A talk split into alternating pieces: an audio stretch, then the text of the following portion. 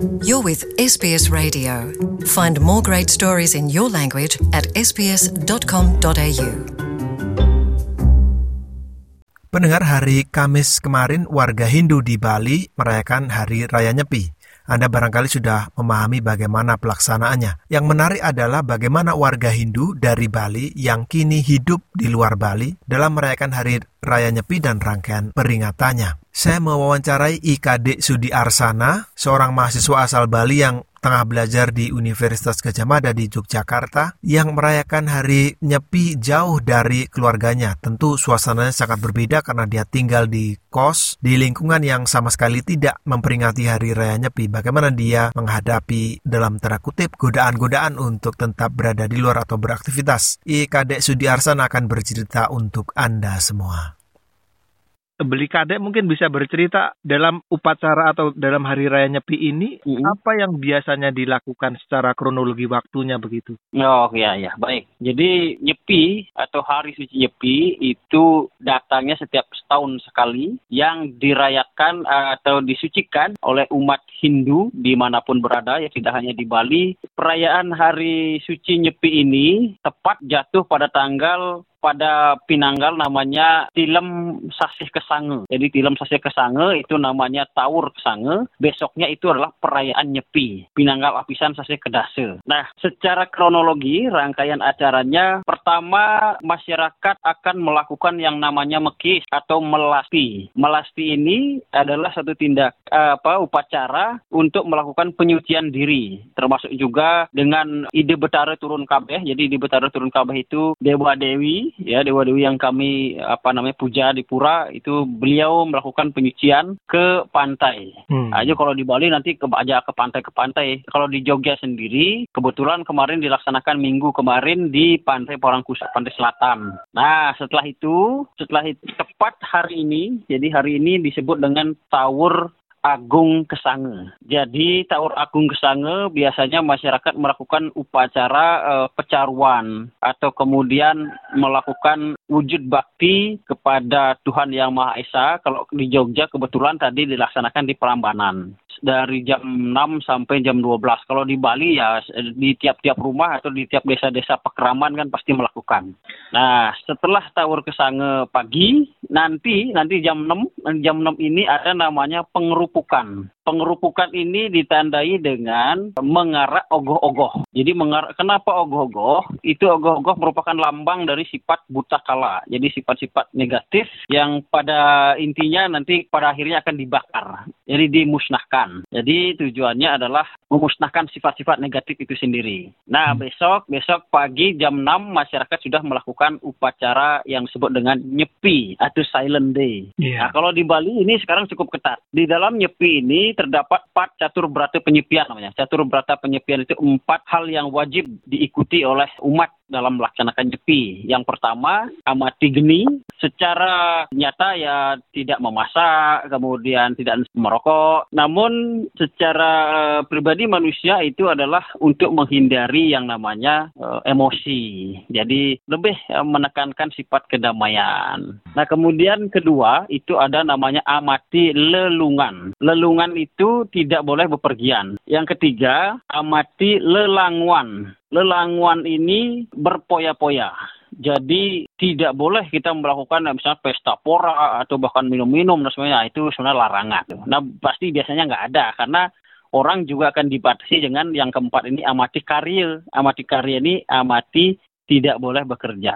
Beli kalau di Bali kan eh, suasana kota, suasana desa mendukung. Iya. Beli kadek dan mungkin eh, kawan-kawan yang lain kan ada di luar Bali. Iya betul. Bagaimana bisa bersikap khusuk di lingkungan atau di eh, sekitaran yang tidak apa ya bahasa tidak nyepi seperti di Bali begitu. Oh iya iya betul. Memang secara umum kalau di Bali kan memang karena desa adat kemudian sanksi-sanksi adat kan cukup kental ya. Sedangkan di sini tidak ada. Nah, memang secara umum ini menjadi tantangan yang cukup untuk menguji iman kira-kira. Tapi saya kira dan teman-teman yang lain juga dengan itu justru kita semakin ini semakin termotivasi mas untuk melakukan itu berarti penyepian ini. Yang minimal tidak keluar dari kos misalnya kalau yang di kos ya. Nah, nanti biasanya ada yang menyepi di pura. Kalau di pura kan sudah pasti orang akan semedi, kemudian puasa dan sebagainya. Nah kalau di kos biasanya, kalau saya sendiri itu saya tidak keluar dari kos, jadi kamar terkunci. Kemudian e,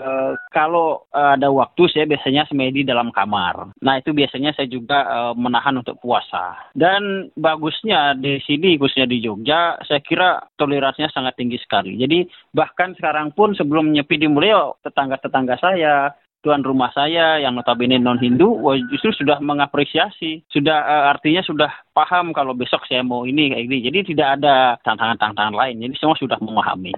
Apakah ada rasa rindu merasakan nyepi di Bali begitu di kampung halaman oh iya tentu tentu jadi memang ada keinginan saya untuk ikut merasakan suasana nyepi bersama keluarga, kemudian di suasana pedesaan kan, karena tidak hanya nyepi saja, tetapi kita bisa nanti ikut melakukan persembahyangan ke pura-pura. Kan di Bali ada namanya uh, kahyangan tiga, jadi pura besar di setiap desa itu pasti punya, kemudian ke pura-pura lainnya gitu. Nah, Tentu ada keinginan seperti itu, akan tetapi karena waktu dan situasi yang belum memungkinkan, saya kira itu tidak masalah. Kalaupun saya nyepinya di luar Bali, bahkan saya sudah berapa hampir empat tahun sudah nyepi di Jogja sendiri terus.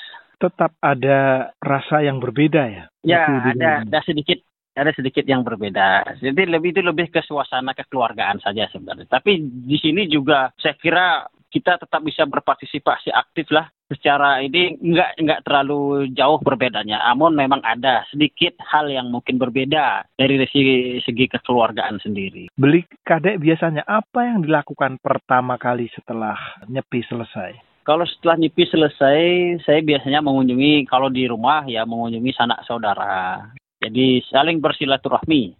Kalau di sini juga begitu kan kebetulan ada teman-teman yang ada yang dari Bali, ada yang dari Kalimantan, dari Sumatera gitu ya. Saya saling saling inilah, saling datengin bagaimana kabarnya. Biasanya ada rasa uh, apa kegiatan makan-makan biasanya. Kan ini beberapa teman biasanya dibawakan makanan dari khas Bali dari dikirim dari Bali. Nah itu kita buka bersama lah kira-kira seperti itu. Apa nih yang Saling, boleh tahu? Apa yang dinikmati pertama-pertama kalau pertama ya buah, kemudian yang kedua nanti ada namanya uh, ketupat, ya kan? Uh, kemudian ada nasi atau makanan-makanan uh, yang memang menjadi ciri khas di Bali gitu. Terakhir beli kalau boleh ya. uh, tahu punya harapan khusus tahun ini, nyepi tahun ini?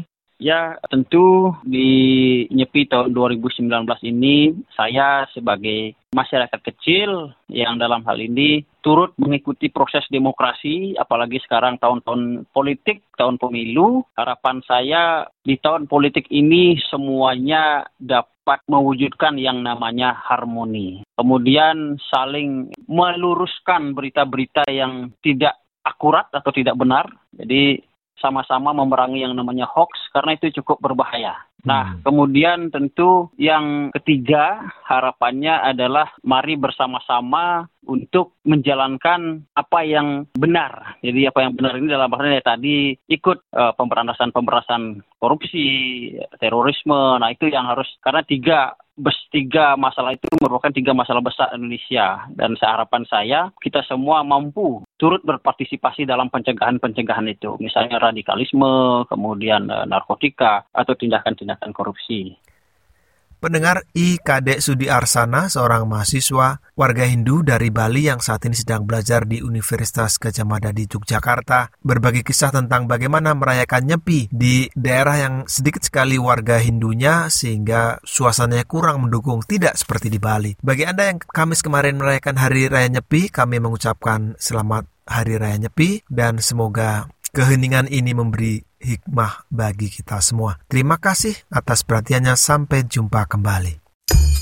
Tell us what you think. Like us on Facebook or follow us on Twitter.